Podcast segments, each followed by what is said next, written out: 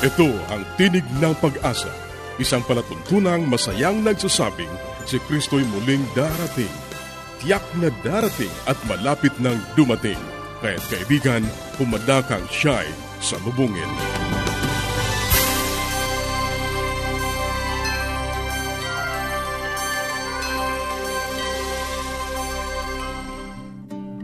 Ikaw ay nakikinig sa Tinig ng Pag-asa, isang palatuntunang inihahatid ng Adventist World Radio. At ako ang iyong kaibigan, Nar Caranza, nag-aanyaya na samahan niyo kaming muli sa 30 minutong paghahayag ng mga kaalaman sa malusog na pangangatawan, masaya at matatag na sambahayan at higit sa lahat sa pagtuklas ng pag-asa na nagmumula sa salita ng Diyos. Binabati nating patuloy ang ating mga kababayang sumusubaybay sa ating programa sa loob at labas ng ating bansa. Dalangin namin na ang pagpapala at pag-iingat ng ating Panginoong Diyos ang patuloy ninyong nararanasan, sampu ng inyong mga mahal sa buhay. Ganon din nating binabati ang ilan nating tagapakinig na nagpadala ng kanilang mensahe at pagnanais na makatanggap ng mga aralin sa Biblia at ng aklat na ating ipinamimigay si Freddyville Farol ng San Francisco, Agusan del Sur at John Ray Ayala ng Bunawan, Agusan del Sur.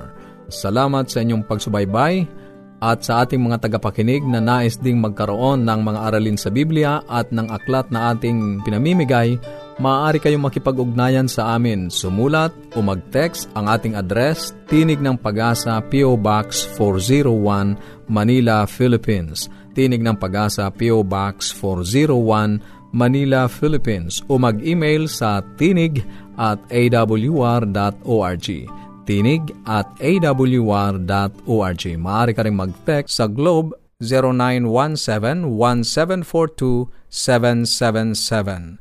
0917-1742-777 at sa Smart 0968-8536-607. 0968-8536-607. Maaari ka rin magpadala ng mensahe sa ating Facebook page facebook.com slash awr Luzon, Philippines facebook.com slash awr Luzon, Philippines. Ang ating mga pag-uusapan ngayon sa buhay pamilya, negatibo at positibong pananaw. Sa gabay sa kalusugan, ang sakit na almoranas, ano ang dahilan ng pagkakaroon nito at paano lulunasan. Sa atin namang pag-aaral ng salita ng Diyos, patuloy nating tatalakayin ang mga paksang may kinalaman sa pagiging katiwala. Yan ang ating mga pag-uusapan dito pa rin sa Tinig ng Pag-asa. Manatili kang nakikinig.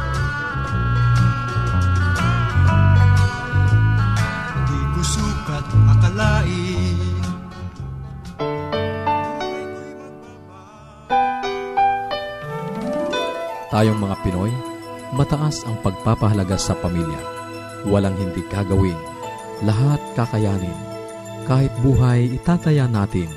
Kahit anong hirap, kahit anong bigat. Wala yan, basta't para sa pamilya.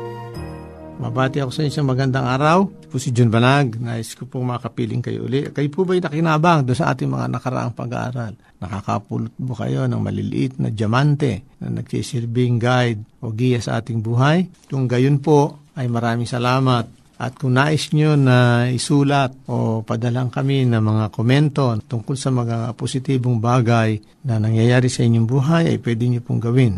So, anong kahalagahan po ng negative at positive thinking? Ito po ay nagpo-project na isang bagay na nasa kailaliman ng ating sarili.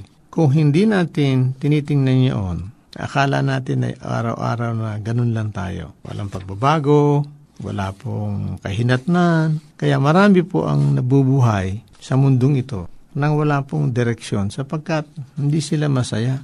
At wala silang ginawa kundi isipin ay masama ang mangyayari. At kapag nangyari na yung iniisip nilang hindi maganda, ay lalong na didiin sa kanilang isipan na ganun nga itong sanlibutan na ito, ganun din ang Diyos sa Kanya, ganun din ang mga dapat magmahal hindi nagmamahal sa Kanya. At kapag siya po ay nagpatuloy sa paggaganoong positive thinking, darating ang panahon ay ilalayo niya po ng ilalayo ang kanyang sarili sa mga tao at siya magsasarili, mabubuhay na mag-isa, isolated. At kapag ang isang tao po ay isolated na, at wala na siyang contact sa mga kapwa-tao niya, ang kanyang buhay ay magiging miserable. At kapag naging miserable yon, nagkakaroon po na tinatawag na depression.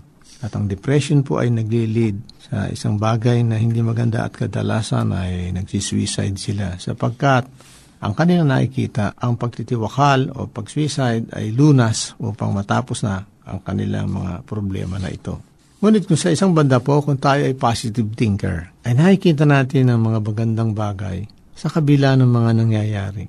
Minsan meron po tayong mga karanasan na iniiyak natin, iniluluha natin, at minsan natatanong pa natin ay bakit uh, naging ganon ang ating kapalaran. Minsan sinisisi natin ang Diyos o ating pinaglilingkurang may kapal. At sinasabi natin bakit tayo pinabayaan, bakit nangyari yon. Ngunit kung ating makikita lamang na nangyari yon sapagkat mayroong isang positibong bagay na susunod ay makikita natin. Sabi ng iba ay sa likod ng isa pong maitim na ulap o gray na ulap ay mayroong araw na mainit naghihintay sa atin. Namang bagay na dumating sa atin, bagyo man, taglamig, o suliranin. Kung tayo merong positibong pananaw sa buhay, tandaan natin mga kaibigan, ang lahat ay magliliwanag, mawala ang kadiliman. Magkakaroon tayo ng bagong araw, bagong uh, nilalang tayo, at magkakaroon ng magandang pag-asa ang ating buhay. Natural lamang na tayo magkaroon ng mga suliranin. Wala pong tao na nabuhay na walang problema. Lahat may problema. Ngunit ang mahalaga ay kung paano tayo sasalubong sa problema. Ako po'y nag-aaral pa ay madalas banggitin sa akin ng aking guro na yung examination hindi namin dapat katakutan. Kasi lahat kami ay ninenervyos na pag final exam na. Sabi niya, dalawa lang ang mangyayari. Yung isa papasa, yung isa babagsak. Pero ang ibinigay ko, pareho lang examen. So, walang exemption po yon Pareho lang ang in-examine. Bakit ito bumagsak yung isa? Yung isa pumasa. Yung bumagsak ay hindi siya naghanda at hindi niya matanggap, nininervous pa siya. Yung isa naman, kaya siya nanalo, naging positibo siya, nag-aral siya maigi, nag-review siya. Madalas niya sabihin sa amin ay ganito, yung pong araw ay hindi nagbabago ang sikat. Ngunit kapag sa ilalim ng araw ay nilagay mo yung mantikilya, saka po yung putik, kami po yung nag-aaral pa ng maliliit, eh, tawag namin itong baroke o yung mud. Pag in-expose mo yon sabi niya, sa araw, yung mantikilya po natutunaw. Yung pong mud or clay ay tumitigas. Ang dahilan po ba yung araw o yung attitude nung dalawang material na yon towards sa araw? So, hindi po nagbabago ang sularin ng buhay. Iisa lang yun. Lahat ng problema, iisa lang na tayo lahat ay dumadaan sa pagsubok. Ngunit kung ano ang ating attitude, negative or positive, ay magiging resulta sa huli ay kung paano tayo tumanaw sa problema na yon. Kaya sa aking mga tagapakinig, tayo po'y oras na, ngunit ang lagi kong bilin sa inyo, nais kong maging aral po na inyong makuha. Tayo po'y maging positive thinker at sa lahat ng pagkakataon kapag ginawa natin ito, nagiging masaya ang ating buhay. Salamat po si Brother Jun ho ito, Jun Banaag, na nagpapaalam hanggang sa muling pag-uusap natin.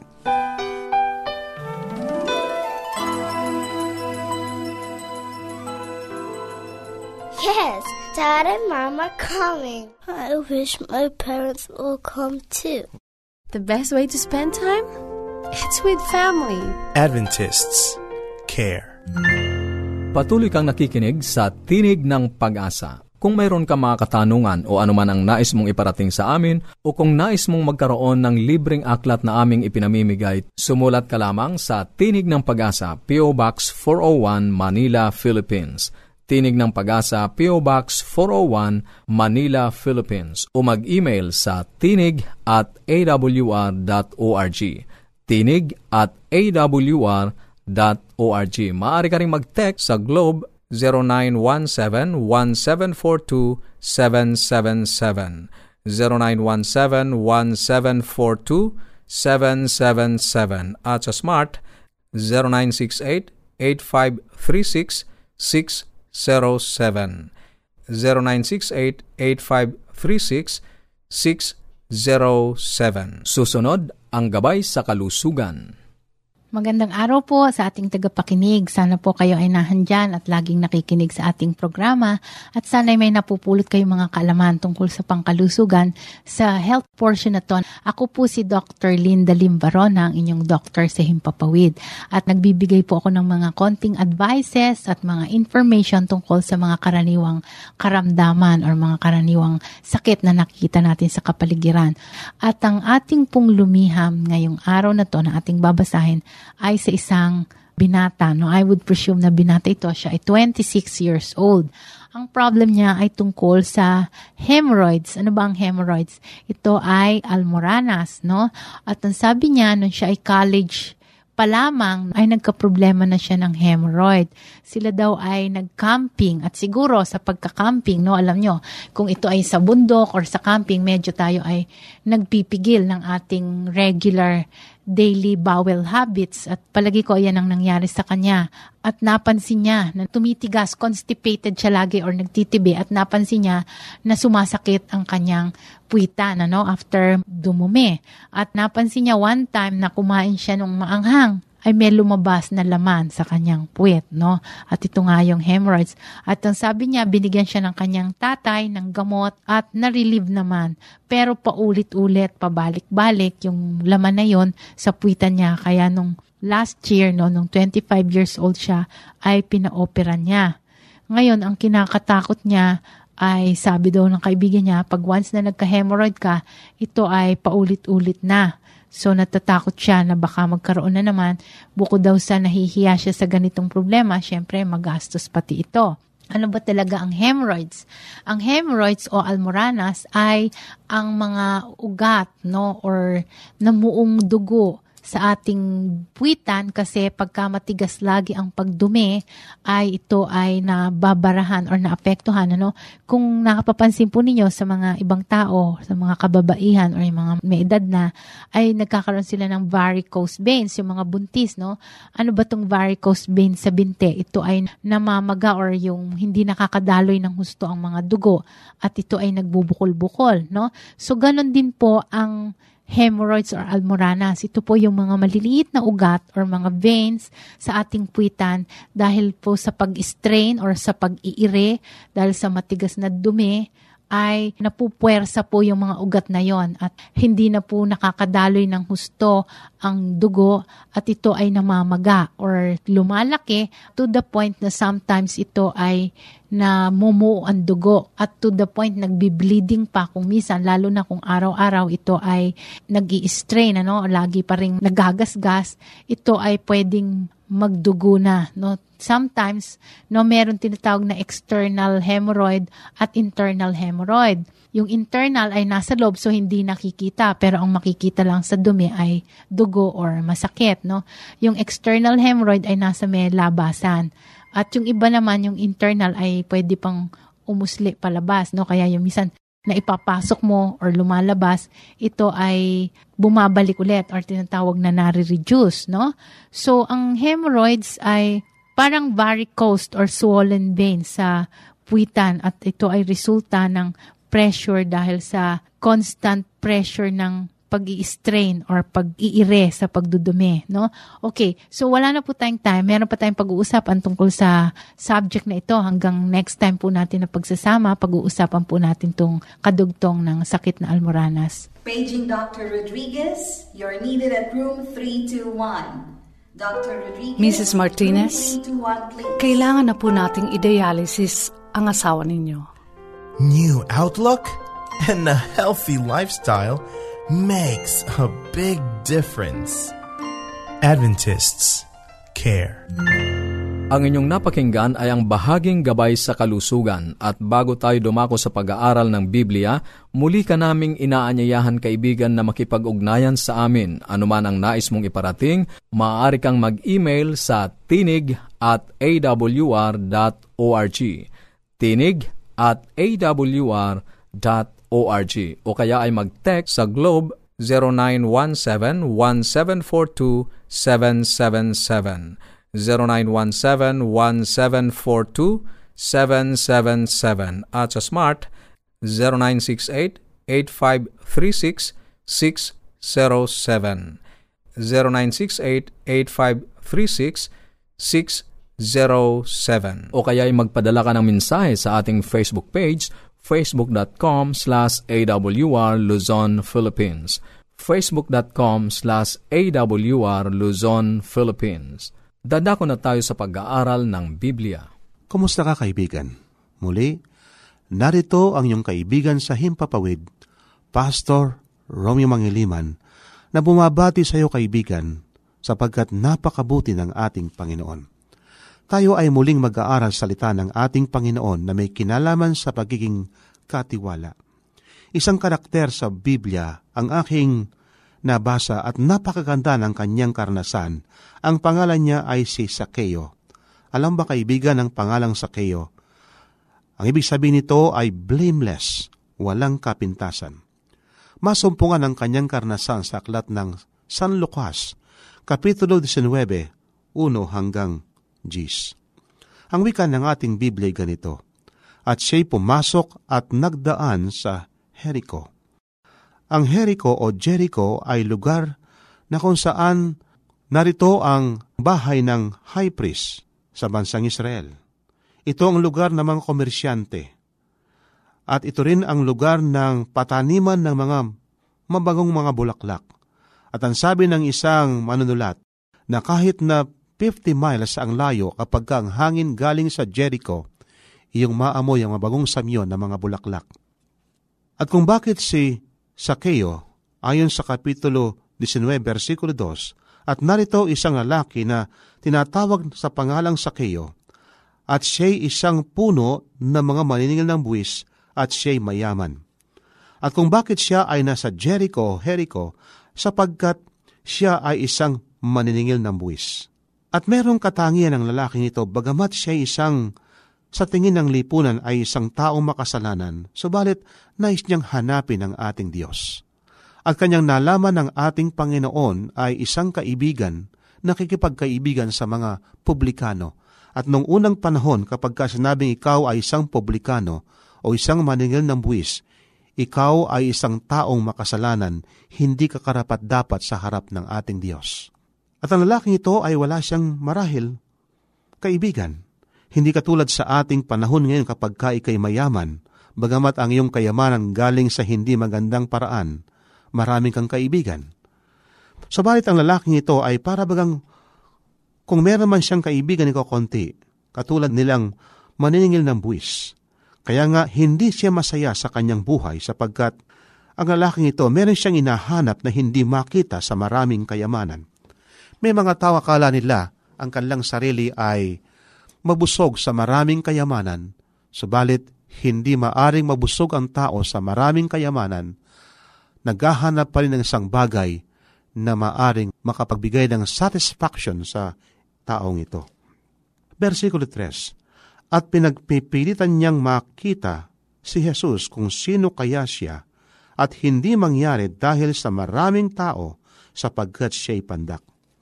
Kung merong pinapakilala sa Old Testament na isang lalaking napakatangkad, meron ding isang lalaking pinapakilala sa Biblia sa Bagong Tipan, isang lalaking pandak.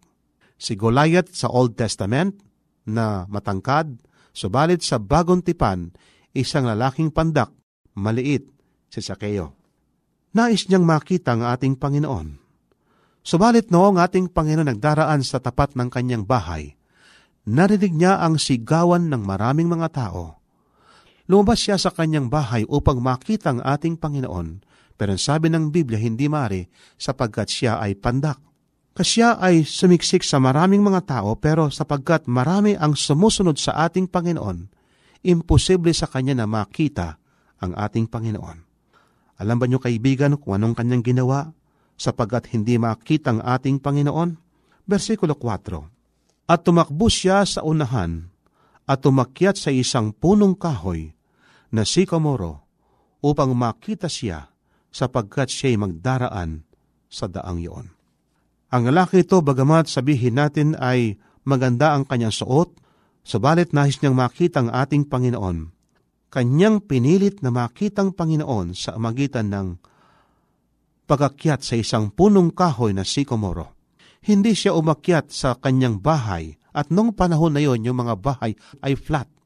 Maari kang pumunta sa bubong ng iyong bahay.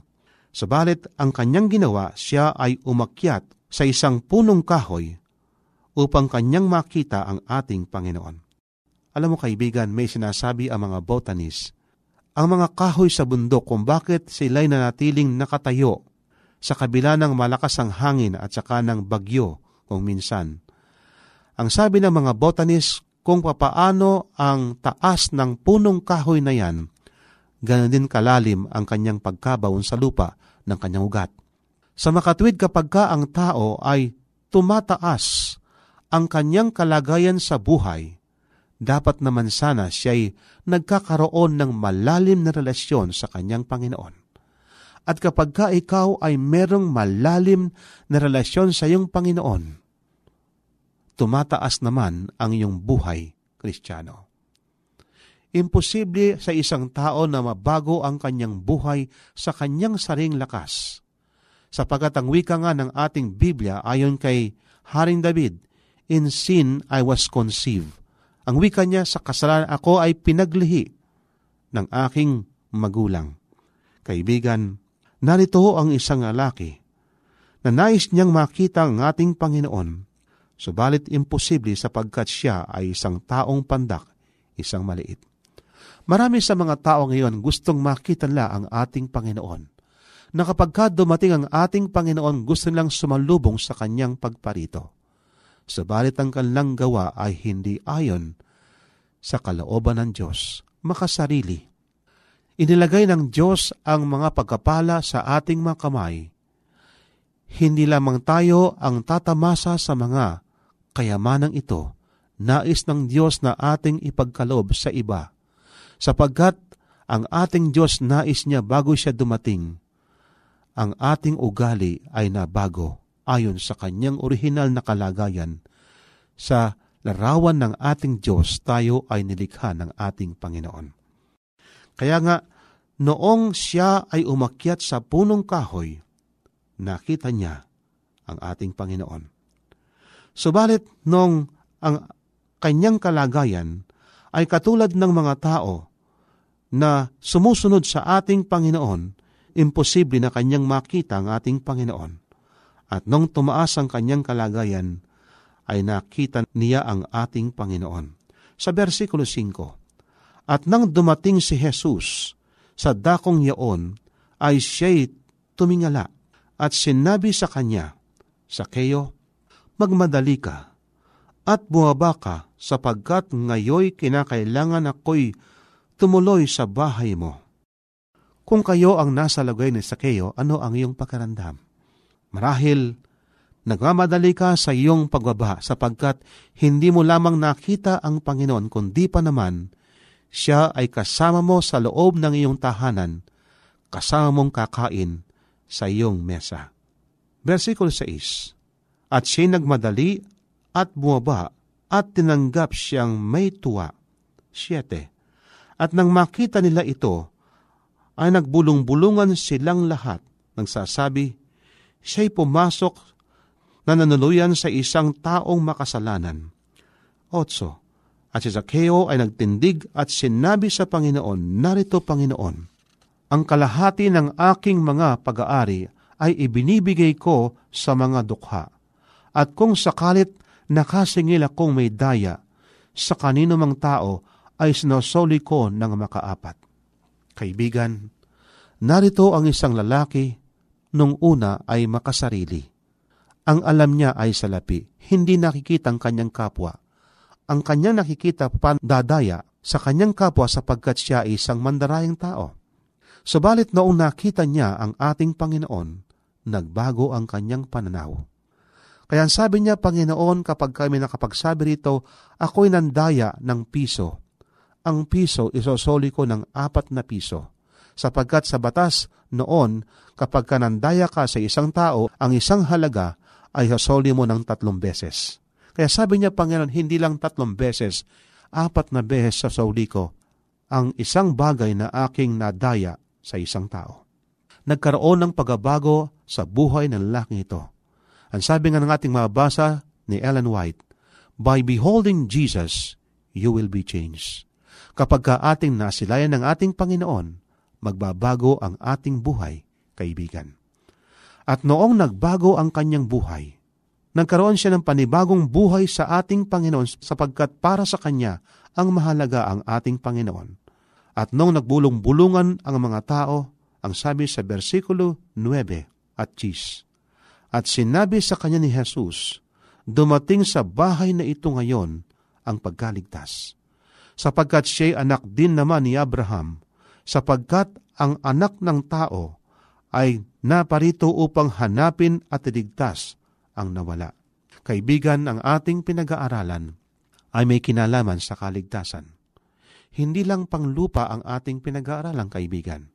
Ang ating buhay sa mundong ito ay pagkasanay sa kabilang buhay na pinagkakaloob ng ating Panginoon sa kabilang ibayo, sa kabilang tahanan na pinagkakaloob ng Panginoon sa atin. Kaya ang sabi ng ating Biblia, dumating ngayon ang kaligtasan. Kaibigan, Masabi kaya ng ating Panginoon sa ating buhay, Ngayon dumating ang kaligtasan sa tahanan ng taong ito sapagkat kanyang nakilalang Panginoon at nagbago ang kanyang buhay. Maraming salamat sa iyong pakikinig. Sana'y nakinabang ka sa ating mga pag-aaral. Muli ka naming inaanyayahan na makipag-ugnayan sa amin sa anumang katanungang nais mong iparating Gayon din kung nagnanais kang magkaroon ng mga libreng aklat at mga aralin sa Biblia. Sumulat ka lamang sa Tinig ng Pag-asa, P.O. Box 401, Manila, Philippines. Tinig ng Pag-asa, P.O. Box 401, Manila, Philippines. Maaari ka rin mag-email sa tinig at awr.org. Tinig at awr.org o magpadala ng mensahe sa ating Facebook account facebook.com slash awr Luzon, Philippines. facebook.com slash awr Luzon, Philippines. Maaari ka rin mag-text sa Globe 0917-1742-777 0917-1742-777 at sa Smart. 0968 8536 0968 0968-8536-607. At upang ma-download ang mga hindi napakinggang programa, magtungo lamang sa ating website www.awr.org www.awr.org sa mga kababayan nating nasa Estados Unidos, maaari nyo na ring mapakinggan sa inyong mga cellphone ang ating programa. Idaya lamang ang 712-432-9975. 712-432-9975. Ito pong muli ang iyong kaibigan, Narcaranza, pansamantalang nagpapaalam. Sa Roma 15.13, pagpalain kanawa ng Diyos ng pag-asa – ng buong kagalakan at kapayapaan.